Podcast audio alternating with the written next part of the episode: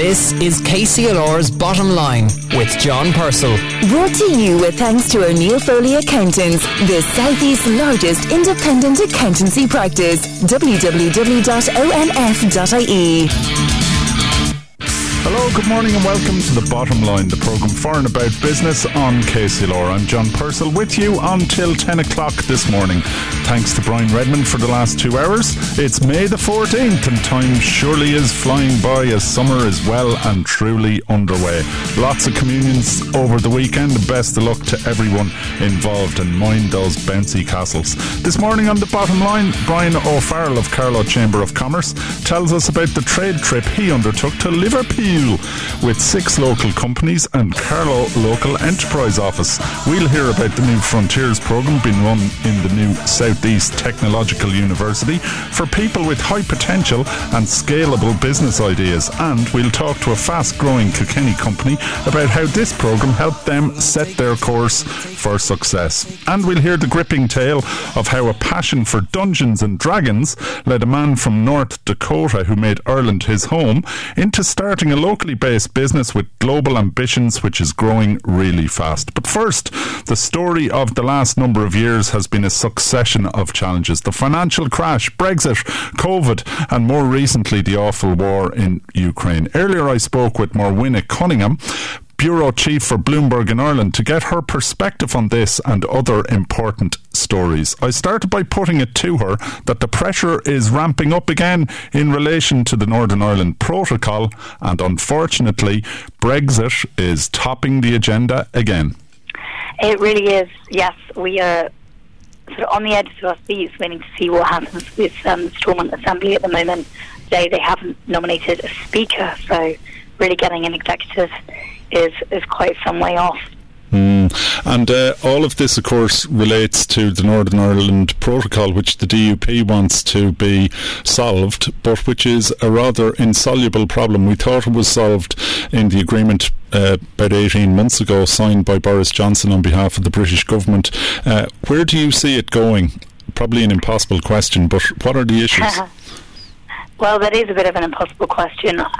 I mean, certainly it does seem like something may be happening. There's been a lot of uh, rhetoric coming out of uh, the UK um, who also want to see it, you know, removed, rewritten. Um, however, it's obviously quite complicated.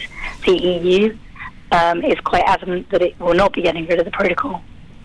Mm. There has to be a border somewhere, and the compromise was in the Irish Sea, but that's uh, that's not working for the Northern Ireland uh, version of the DUP. No, I mean unionists in general. Um, we've always been opposed to that um, because it, you know, puts a barrier essentially between Northern Ireland and the rest of the UK.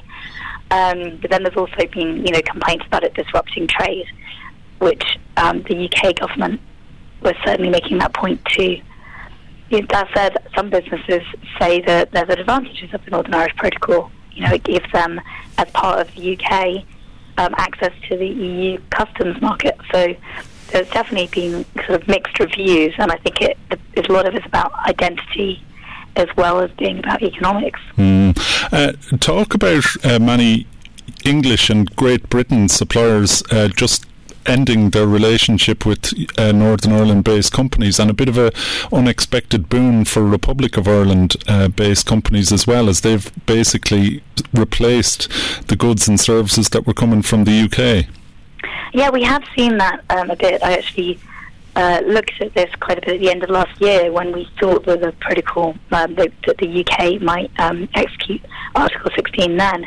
And there were a lot of companies, particularly say manufacturing, who had been seeing um, a boom from the Northern Irish Protocol, but also were trading more with the South uh, because it's just easier to get things from the north of Ireland to the Republic of Ireland, you know, than it is going from the UK, and so, we've certainly seen you know ports seeing increased traffic um, in the Republic, and just you know trade between Northern Ireland and the Republic of Ireland having increased. Mm. Talk about a trade war and talk about retaliatory action to be taken by the EU if they do actually, the UK government move to suspend the protocol. What, in your view, would that do to uh, EU and uh, UK trade relations? Well, it certainly wouldn't be good. Um, I think it's, it's difficult to know exactly what, what the action would be. Um, I know, you know, some countries are going to probably be um, amping up calls for that more than, more than others. Um, certainly, the EU wouldn't wouldn't take it lying down, but I think it depends on what exactly the UK do. But obviously, we have to see this in the context of there being international uh, conflict already. You know, um, we've got the war in, over Russia and the Ukraine. Um, it's, it's a very difficult time for Western Europe to be, you know, f- fragmenting. Mm. And uh, how much is this kind of really a parochial uh, little dispute between a small uh, party in the north of Ireland, the Irish government and the English government in a trading bloc that uh, you know comprises about 300 million people uh, on a crowded international agenda. Are people really watching this outside of Ireland and Great Britain? Yes, I think they are actually because um, it says a lot about the UK. Uh, people are very interested in that. Uh, the Brexit agreement itself, you know, obviously drew a lot of international attention um, it affects you know trade between the UK and the EU, which is obviously you know a much bigger trading bloc. Um, and I think you know it, people are also interested in what it means for Ireland, um, and particularly you know the, the concept of um, a united Ireland at some point.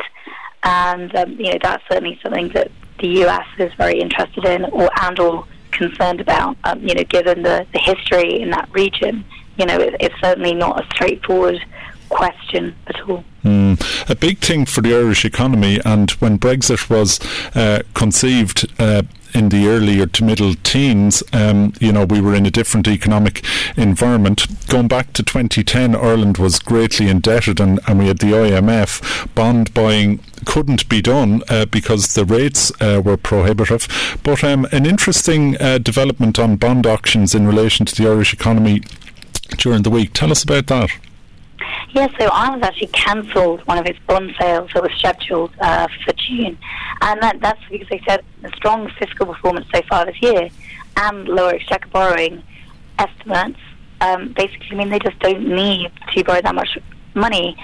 Um, and I've, other people have come out afterwards and said, yes, you know, it does seem like they only need to fund the absolute lower end of their planned borrowing requirements for the year. And, um, you know, they might not need to access the bond market until um, the autumn. Mm. And God knows what kind of a, an international environment we'll we'll face in the autumn. One of the things that came in uh, in the wake of the economic crash, which I discussed earlier, was a cap on bankers' pay. Evidence that this is is um, holding back um, or, or leading to a retention problem, and, and a very clear demonstration of that in Bank of Ireland. Yes, yeah, so um, it's CEO Francesca McDonagh. She resigned um, and she's been very vocally, um, you know, opposed to the cap on bankers' pay. Now, it's important to note that she actually was exempt from that cap. Uh, she sort of took over from a predecessor who was still there from before the cap was introduced. But, you know, she was speaking on behalf of the general inability to retain talent. Um, AIB have since spoken about, about it too, and actually the IMF in their most recent report, um, sort of warned the Irish banking sector that it did need to um, heal the scars of the um, financial crisis, and it did mention that you know the need to retain re- retain talent. Mm. Bit of irony there, really. The IMF, uh, who who imposed austerity on Ireland as part of the of the rescue for the mm-hmm. country going back ten or twelve years, uh, kind of pointing out that maybe five hundred thousand isn't enough for an executive. Yes, it is um, a bit of a change change around there, but I suppose you know looking at the um, the, the reserves of the you know Irish banking system and, and, the government now, you know, we are in a very different place. Mm.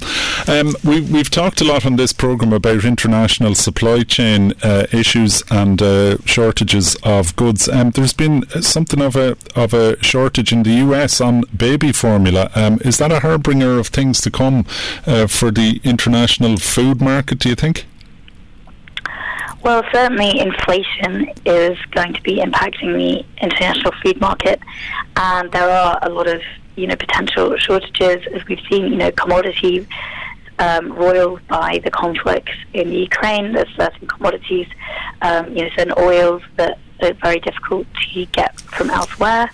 Um, and you know, there's just also you know economic um, supply chain disruption um, globally. Um, you know, compounded with growing you know financial pressures. Um, I think you know we are going to see some changes, but I'm not um, able to fully predict Yeah. what exactly the situation is going to be. Yeah, I've, I've thrown a few impossible questions at you today, such as judging what's going to happen with the Northern Ireland uh, political parties and international um, uh, supply chains. Nobody really knows the answers to any of those questions. We're in a very uncertain time. We are, and I think that's the only thing we can be certain about, to be honest, right Yeah.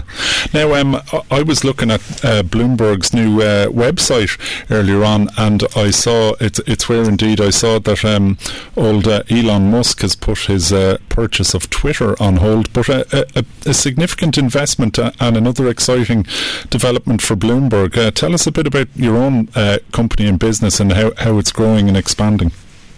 Uh, yes, so we've launched um, a specific website for the UK. We've always covered the UK. We have, you know, a, a large um, presence here, but um, a sort of landing page for all of our UK content, um, analysis, um, economics, opinion, and, and um, yeah, it's a very exciting development, and we are, I believe, you know, expanding our coverage. Um, and it's just a way to sort of showcase it, particularly, you know, covering Brexit, where it's very important and a lot of interest. Mm, and the markets move very quickly, and news and information uh, is a key to uh, good decisions, and that's uh, central to Bloomberg. Yes, it is. I think, um, you know, particularly in the current global climate, um, you know, media is very important, um, but it's also really important to have impartial media um, which is accurate and to help people make the right decisions. Mm, absolutely. Well, pleasure as always talking to you, Morwenna, and thanks for joining us this morning on the bottom line. Thank you so much, John. Carlow, Kilkenny, KCLR. KCLR, indeed, you're listening to the bottom line, the programme for and about business. It's coming up to 22 minutes past uh, 9 o'clock. We're with you until 10 now. There is no end to the interesting business stories out there. And this week, thanks to this programme, I was delighted to have the opportunity to learn about Dakota Irish. Now, it's a company founded by North Dakota native and Irish based Luke McIntosh, and it grew out of his passion for the fantasy game Dungeons and Dragons. Now, during the week, I was delighted to get a chance to sit down with Luke, and I started by asking him to tell us his story before he decided to start Dakota Irish. So I was working, you know, standard kind of corporate job, 25 years in corporate and IT and operations, things like that. So I spent a lot, like I said, 25 years in doing that. I was working for a major U.S. company um, over here. Uh, Based in Ireland. based, yeah, I was based in Ireland. I was kind of their Irish um, contact, their Irish senior manager, and um, yeah, I was do- hold or managing major contracts for them and, and helping them just kind of grow their um, Irish and EMEA uh, base. Hmm. But all the while, you had a passion that was consuming a lot of your interest. Tell us about that. Yeah, I had when I was younger, I got into role playing games, and you know, my friends kind of got me into doing. Uh, we started off with a game called Rolemaster, funny enough, and uh, a few other ones, and we gamed and we enjoyed it. Role playing is a really immersive and fun thing you do as a group. You know what I mean? It's a lot like it's acting basically, and and you have a bit of crack. You know, shared storytelling. Um, I've always said that I felt like it had a really good home in Ireland because you know when you're in the pub and you're all talking about how do you remember when that happened and Billy was doing that and Joe was doing that. You know, it's it's very similar to that, you know. And then there's one fella there who's like, he's the expert. He knows. He's like, no, no, no, no, no, lads, now. you know. So um, I, I was doing that when I was younger. And then you know, life as life happens, I, I ended up falling out of it for a long time.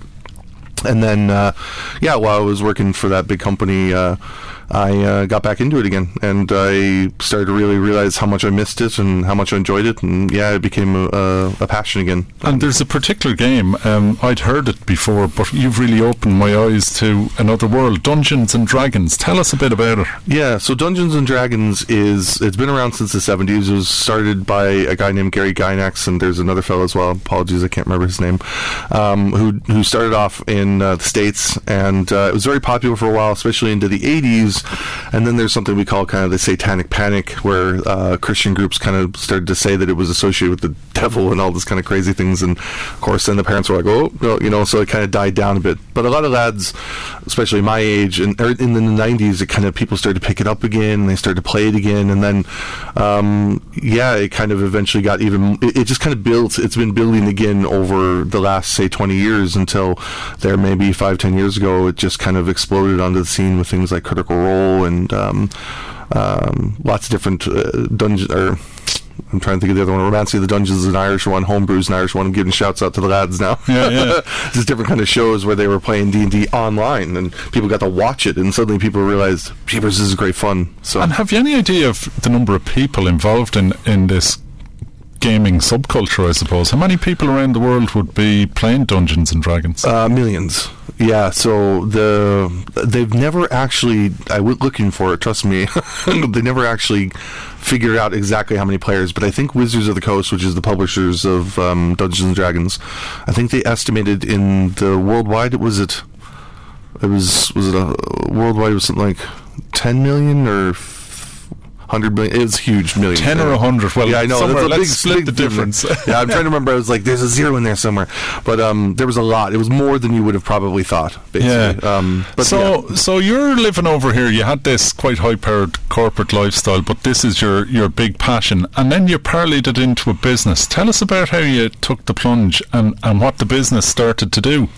Yeah, so I kind of I was getting to the point where I was realizing I was unhappy in corporate role. Um, I'd been doing it actually since I was 16, if you can believe it. I was in corporate since 16, which is a very American way of doing it. I'm from the States, obviously. So, um, yeah, uh, and it had been a long time, and I kind of realized this isn't really what I want to be doing, and I think God was made redundant. That's probably not a phrase you'd hear very often. Yeah. Um, but I was made redundant, and so I kind of, we were comfortable, and I had free time, and I kind of did a bit of soul searching. I thought, "Do you know what? I really want to take my destiny, you know, my my our future, my family's future in our own hands, and try to do something that I was passionate about and I felt gave back to the world in some way. And um, you know, I saw these companies that were kind of as D and D was starting to get back popular again. They were, you know, companies were coming in to fill in gaps. Things like, you know, making dice or making things like dice trays, which are, are trays that you use to roll dice into. You know, instead of them rolling around the table, you have them in a in a tray. So, basically, just to explain to people who may not be familiar with it, you have a board, you have dice that you throw, and they determine how far you move your characters. Is that it? No, actually, the way it works is that would be board gaming, which Right. um, these trays can be used for as well. But actually, it's a lot of it in the mind. Now they can have maps, that I was showing you earlier. Yeah. The uh, the miniatures we have, so they can play with maps and have miniatures and show battles that happen on these mats, right? But a lot of role playing happens in the head, in Right. what we call the theater of the mind. Okay, we call that, use that in radio as well. Yeah. Mm. So um, it, it, a lot of it happens there, and so you're telling a story verbally.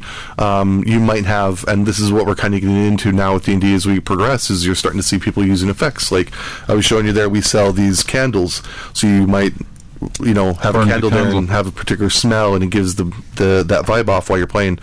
So you, you, you but you, but dice is the critical part because that's how you determine chance in the game. You know, hey, I go up to strike the goblin with my sword. Well, do you succeed? I don't know. Roll the dice, and so the dice tray kind of contains the dice so it doesn't roll over. So it's not kind of rolling under the couch or across exactly the room. And room. You, you know, when you're playing, you might have say, I don't know, six to eight people, and they're all rolling.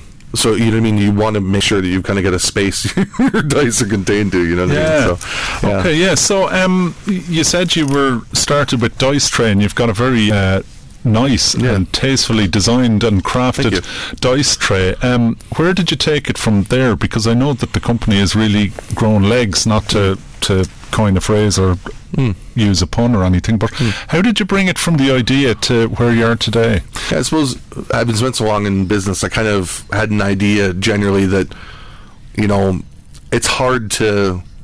Uh, these are all handcrafted wooden items. They take a long time to make, and so they're expensive. Um, you know, like you, the the less expensive one we have, the least expensive one we have is about 100, 110 euro, on up to this holly tray, which is not on the market yet, but it's probably going to be 250, 300 because Wow. of, they're so rare and and like holly. That's can't using Hollywood. Hollywood, yeah, because you can't make. I mean, it's very very difficult to get holly anyway. That's that's uh, that you can make Yeah. this stuff out of.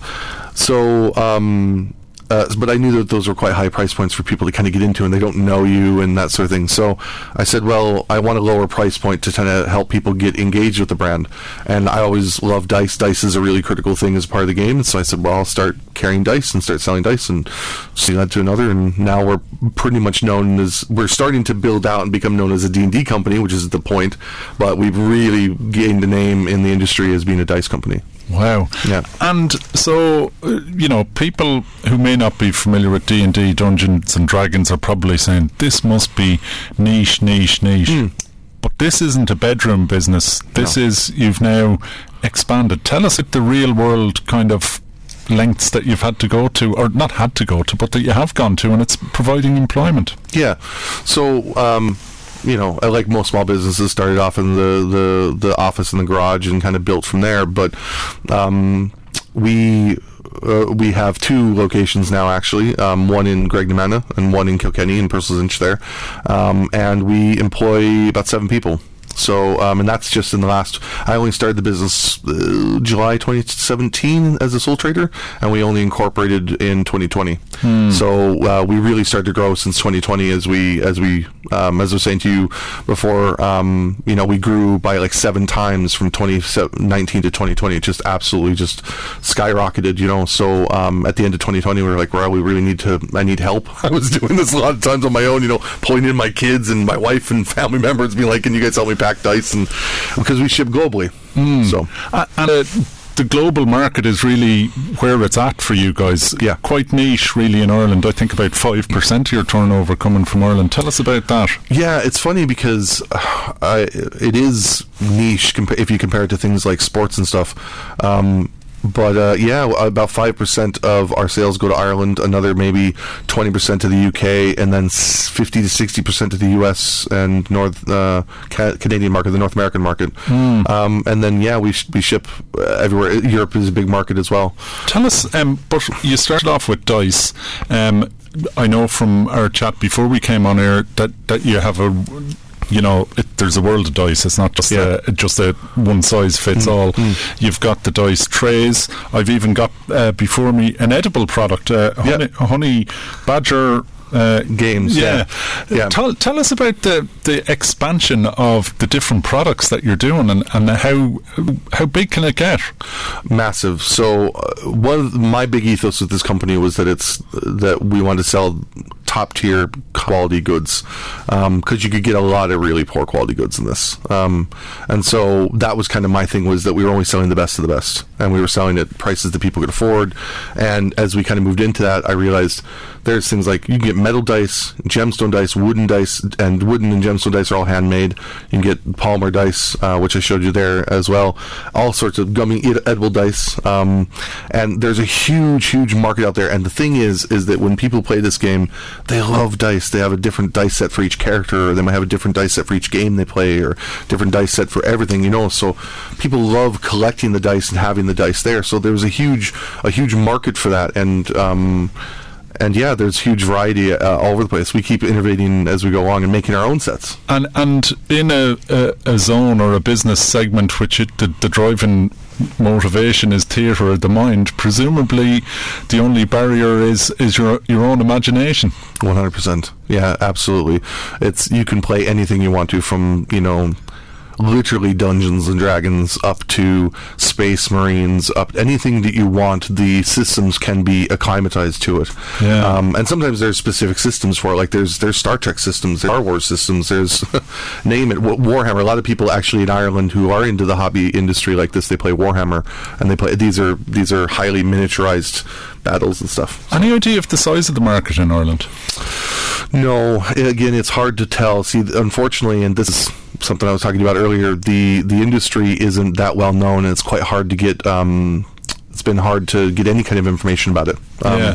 So the uh, worldwide, we figure it's worth about four billion. Yeah, wow. Yeah. Talk to me a bit about the whole thing of turning your passion, and you're obviously very passionate about it, into a business. Does that blur the passion a bit, and how do you maintain it? Because you do have employees now, and you have Mm. two different premises. You have to juggle the electricity bills and supply lines and cash flows. And sorry, sorry, Luke, Oh God, I'm getting getting overwhelmed now. but that is the truth, isn't it? Talk to me a bit yeah. about that. So uh, I, it, feels quite natural, really. I was saying you were asking me earlier there, and I, and I was kind of saying it's hard to. It's not hard to maintain the passion. It's hard to. Um, kind of get time for it, as you were saying, to be able to do it. But even like today, I'm going to be playing. I've, I've, got a game. My home game is what we call it. That's the kind of the game you always make. I have my home game this evening, um, so we always try to make time for it. You know what I mean? And, and to enjoy it and, and spend time with friends because that's really what it's about, John. It's about spending time with the people that you care about in your life, your friends, your family, your, you know, that's what it's about. Spending time with them, not being on the computer screen, not being on the tablet or the device. You're there in person, talking to each other, having the crack. You know? yeah. Yeah, it's fantastic. Um, where to, like you incorporated in 2020, you've mm. had pretty much what we'd call exponential growth, really, I suppose. Mm. Where, where, do you see yourself in the, you know, the dreaded five year horizon and so on? Yeah, we're actually going to, if uh, my wife's going to kill me for saying this, she's a, our director, one of the directors, but we're going to put on a, um, a, a party, I think, for our five year and really kind of celebrate and stuff and, and, and, and market. Um, but uh, where I see us in after that is, yeah, we're, we're going, we're 40% up this year, which is brilliant news. Hopefully, may, long may that continue and grow. So on, onwards and upwards. So at the moment, the other thing I'm looking at is also trying to set up a premise over in the U.S.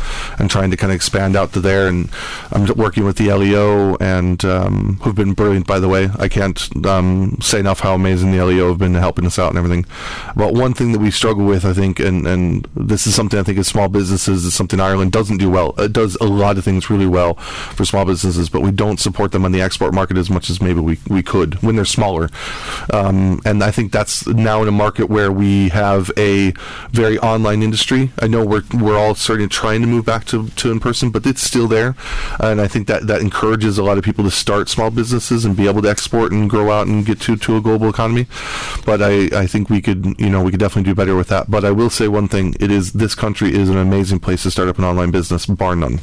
Well, that's fantastic mm. to hear, uh, Luke. And tell us, I ask everybody, but I think people, when they look at your website, they'll see a whole new world and and, uh, uh, and, and, see stuff. Uh, Dice will be the same for them again. Yes. Tell us a bit about your website.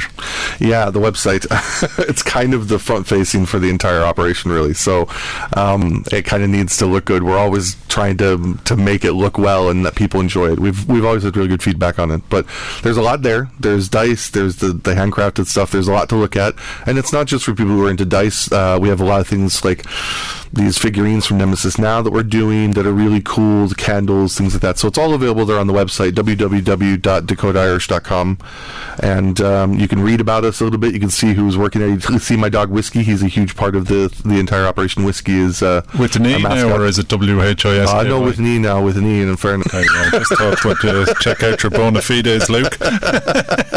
no, I have to have the E now. In fairness, John. yeah, yeah, yeah. Okay, well, but uh, yeah, no, it's uh, we're uh, no, that's that's the, the the website is a is a big thing for us. So we we try to make it look pretty. Well, look, Luke, pleasure uh, talking to you, and best of luck to Dakota Irish, a proud local company with uh, global Very ambition so. and uh, run by Luke McIntosh, a native of Dakota, North Dakota, yes, North Dakota, yeah. Sorry, my wife made the name. Knows the same to you. yeah, absolutely. Well, big shout out to your beloved wife and all all the people involved in Dakota Irish. Pleasure talking to you, and we look forward to keeping up with you in the coming years. Thank you very much. Thanks, John. The Bottom Line on KCLR with John Purcell. Brought to you with thanks to O'Neill Foley Accountants, now offering a complete life and pensions advisory service to business. www.onf.ie. Joined on the line by Brian O'Farrell, Chief Executive of County Carlow Chamber. Good morning, Brian. Good morning, John. Yeah, lots of uh, great local businesses. Uh, Luke uh, McIntosh there, that's a really good story and, and just shows you how passion can be turned into a great business. No, definitely, and um, you know it is great to hear the stories because it's so so often we drive past businesses or we meet them on the road and we think we know what they're about, but in reality, you know, to get that insight is great. Mm. I, you know, I'd know Dakota Irish because I live down in Borris myself, and you'd often see Luke driving around. You've got the logos well placed on the van, and you've got the base over in uh, Greg Manor there as well. So yeah, doing a lot of business around the world from a local base. Um, and, and you know what? Um, I was only talking about over the last few days the amount of small businesses that are hidden in places like Borris and South Carlow and South Kilkenny and mm. around our two counties that have such a global reach. And yeah. half the time we don't know about them because they don't sell maybe on the high street or they don't sell products and services locally. Well, we're hopefully helping spread the word uh, here around Carlow, Kilkenny, and, and indeed to our listeners around the world. But you were spreading the word over in uh, Liverpool uh, recently. Tell us about that. Yeah, so we uh, we've just come back. We were over um, in Liverpool. It was a program in conjunction with uh, Carlow Local Enterprise Office as well, um, and we brought six companies over as part of a trade mission. Um, so in total, um, there was over forty bespoke meetings held over three days while we while we were there. A lot of meetings. Um, was that in person or on Zoom? And it was all in person. Wow, 40. You see, it's, it, it's like it's like this, John. I suppose, yeah, we've learned a lot with Zoom and Teams and that over the last number of years. But if we want to help these companies to get out into the export markets, well, this is the best way to do it. And, you know, for example, the likes of Joe Brown were with us or Cunningham Engineering. So the meetings were specific to them. So there were potential target clients for them and customers for them. Mm. And the, the other important thing is, if you did it on Zoom, you know, you could be talking to John Purcell, who's got a lovely background behind him that you don't know much, and you, you're over there and you want to protect your brand. You you need to protect where it's going in that as well. So Yeah. it's better to meet with them in person, so you can get a better understanding for them. Yeah, a lot of can talk about business permanently moving online, but I think the consensus is you need to look in the people uh, people in the eyes now and again to kind of It's, it's more of a partnership you you want to create with all of your customers, and and that's uh, key to helping to grow your business. Because you know what, if you're trusting somebody to sell your product, you know you want to make sure that they're going to respect the ethos and the values of your brand as well. Yeah, uh, uh, and as well as that, Carlow Chamber doing very well in terms of uh, nominations yourselves. Of course, uh, Carlow Chamber, the, the the blue ribboned event on the business calendar are the business awards, but you're up for for a couple of gongs yourselves. Yeah, we we uh, we- we're delighted to be shortlisted for three different awards. Um, our own business awards were shorted uh, for event of the year. Of course, uh, you, you, you know, uh, led by yourself and Emer and Brian last November, we held the awards in three venues simultaneously on one night. So we're delighted with that one because it was an, it was an amazing event and you know it was uh, so many different people involved in pulling it off. Uh, we've also been shortlisted for our Carlow Elves Shop and Support Local program, and also uh, Love Carlow, the digital hub, the Love Carlow website. So that program was um, up as well, an award. So looking forward to that. So we'll we'll know where we stand with those. Uh, the awards there are on the second of June, so that should be a good uh, night to see how things go on there. Pleasure talking to you, Brian. Uh, just finally, before we uh, sign off, you have got uh, talking about looking at people in the eyes. You've got another networking and pitch event coming up shortly. Tell us about that. Yeah, so this Thursday, actually, um, 6.30 p.m. in Canice's Credit Union in Bagenalstown, we've got our pitch and networking event. And it, it is, it's a great way for people to uh, learn about businesses. So if anybody wants to come, uh, pop on to our own website, carlowchamber.com, and you can register. There's no charge for registering and attending. So we'll have a range of businesses there, and they'll give you a bit more insight into who they are, what they are, why they do it, and of course, the most um, uh, very important aspect, how they could potentially help you as well. Um, so uh, looking forward to that because I know it's a format we've worked for uh, quite a while now, and it works really well. Um, you know, and to give people that deeper insight into the businesses that are your neighbours and your friends and your Absolutely. Well, look, Brian, pleasure as always talking to you, and uh, hopefully see you at that event coming up. That's uh, Brian O'Farrell, Chief Executive of uh, Carlow Chamber of Commerce. Thanks, John. Okay, good morning. Now we're going to move on now and talk about the New Frontiers uh, program in uh, the new Technological University of the Southeast, and I'm joined on the line by Gemma Purcell, who's Enterprise Development Manager at the Southeast Technological University, and also Ann-Marie McSorley, who's founder and CEO of Veri Connect. Good morning to you both. Good morning, John. Uh, well, look, can I start with you, Gemma? Uh, this new Frontiers program, it's all about identifying people who've got good business ideas and scalable ideas, and you've really got a very attractive package to help them grow their businesses. Tell us about that. Absolutely, John. Um, it's a fantastic program. Um, New Frontiers is an entrepreneurship development program. It's funded by Enterprise Ireland uh, across 17 different institutes and universities in across the country. But here at SETU Carlow, We are currently recruiting for our phase two of the New Frontiers program. And uh, so we're looking for eligible entrepreneurs who have new, innovative ideas uh, with potential to scale. And really, I suppose it's for the southeast region. So we're very much about it's a regional entrepreneurship program, John. So we're looking for entrepreneurs in the Kilkenny, Waterford, and Wexford and Carlow regions. Um, go through the support package and what's available. Well, we'll hang on a second. We've got also on the line Ann-Marie McSorley. Uh, Ann-Marie, good morning to you. You're founder and CEO of Veri Connect, and um, New Frontiers played a big part in, in getting you off the ground, so to speak. Tell us about that. Yeah, um, Gemma and, and the team before her um, were great for us. Um, I suppose we set up in 2016, and um, I was uh, running a training business um, for the previous five years, and before that, I had always delivered big programs out. I worked in the public sector, and um, I knew that there was an awful problem around the paperwork and the compliance that everybody had for any of these funded programs. So um, I had developed a small little beta product for my own company for projects we were working on after the last recession, actually, for people that were unemployed. And I went down uh, to phase one of New Frontiers, and they um, they liked my idea. I liked the I liked the, the format of it, um, and I bid for the, the the the second phase, and we were successful. And that was just me and one programmer. Actually, at the time, I didn't even have a program. I won fifty thousand euro competition out of New Frontiers, and then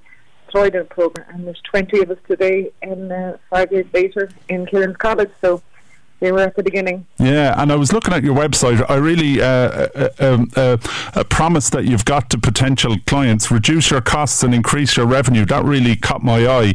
And also a quote that you've got by uh, management guru Peter Drucker: "If you want something new, you have to stop doing something old." Talk to us a bit about those two kind of statements. They're really strong and say a lot, really, about business. Yeah, I think um, a lot of people before COVID did paperwork because they always did it the way they always did it. It wasn't broken. Why would you invest? You know, why would you spend money on changing things? Because sure, it's not broke. Even if it takes us ten times the, the length and it's not half as good. But we had a huge boost during COVID because people weren't able to get that paper moving around places, and and then the value of the information that that paper gathers, and it's mandatory because there's funding coming from the government or your tax money or whatever to, to pay for these programs. So there is mandatory, you know, governance of it, but it is so much more valuable in data rather than when it's in paper. Hmm. Because in data you can understand if you you spend half a million on a program and after the first three months it's not working out, you can change it. Whereas if it's paper, somebody looks at it two years later and says, "Oh, that wasn't that wasn't a great spend of our money." You know, so the whole idea Bit too late, three years later. Absolutely, and uh, you know, there, there's way too much of that. So it's it's really about having overview and governance and real time information on improvement. Yeah. Well, look, uh, you're listening to the bottom line, the program for and about business. I'm joined on the line by Gemma Purcell, Enterprise Development Manager at Southeast Technological University, and Ann-Marie McSorley, founder and CEO of Veri. We're going to take a very quick break, and we're going to be back, and we're going to talk about the package of measures uh, that the uh, New Frontiers program can offer your business or your business idea, or you personally, if you've got a high potential business and something that's scalable. Stay tuned. The Bottom Line on KCLR with John Purcell. Brought to you with thanks to O'Neill Foley Accountants, offering a broad range of business and advisory services to businesses large and small across the southeast. Carlow, Kilkenny, KCLR. Casey indeed, John Purcell with you until 10 o'clock. We're talking about the New Frontiers programme, which is a really valuable uh, programme run by the Southeast Technological University and which has put many uh, entrepreneurs through its hand over the years, if that's the right way of putting it. Uh, I'm joined on the line by Gemma Purcell and Ann-Marie McSorley. Uh, Gemma, uh, we were talking before break to Ann-Marie there about the help, the time, the space, and the support that she found in the programme. Just talk us through uh, the package of supports um, that you provide to people on the course. Absolutely. Um, so currently uh, we're recruiting for our phase two, and phase two is a full-time um, six-month intensive program. And support package include it's valued at thirty thousand euros, and that includes a fifteen thousand euros tax-free stipend, with no equity take on your business, which is a really um, key benefit. That's an important one, isn't it? Because lots of time, uh, yeah. you know, support is contingent on giving up some stock. Absolutely. So, um, as I said, this is an Enterprise Ireland program, so they're very much about helping entrepreneurs um, to accelerate their businesses. With, as I said, no equity taken, so helping them really get a good foot on the ladder of success. Um, part of the program, they're offered uh, personalised one-to-one mentoring from the Enterprise Ireland Mentor Network. So again, that's really good one-to-one support from really, um, I suppose, mentors with expertise in their areas. They're also offered a free co-working space at the ERIC Centre here at, at SETU Carlow. So the ERIC Centre is where they'll be based, and um, it's the Enterprise Research and Incubation Centre here at Carlow.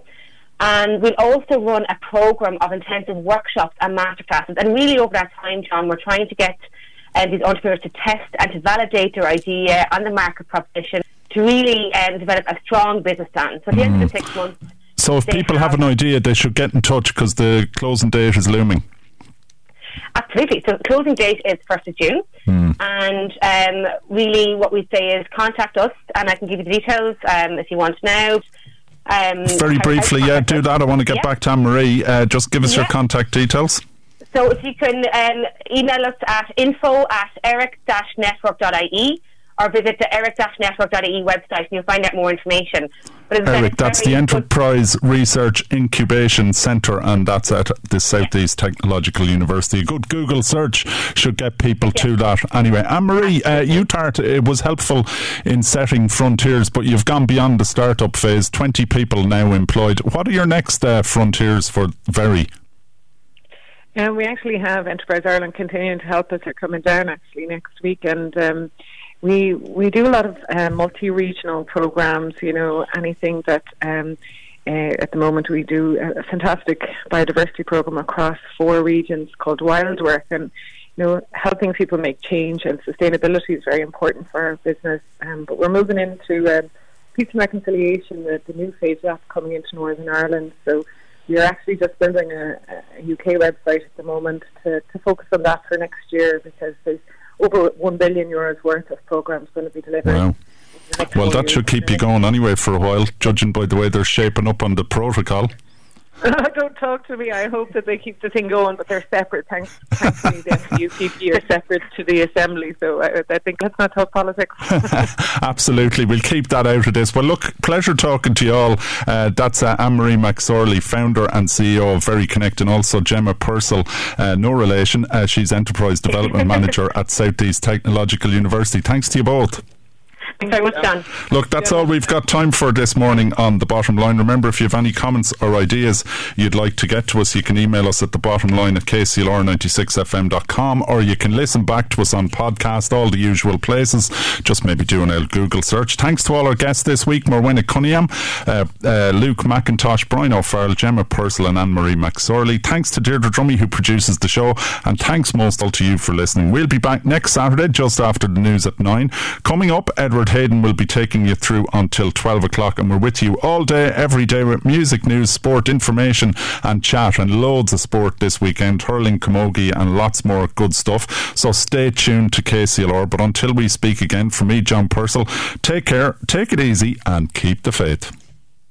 The Bottom Line on KCLR with John Purcell. Brought to you in association with O'Neill Foley Accountants. Our website, onf.ie, shows the full range of services we provide to businesses large and small.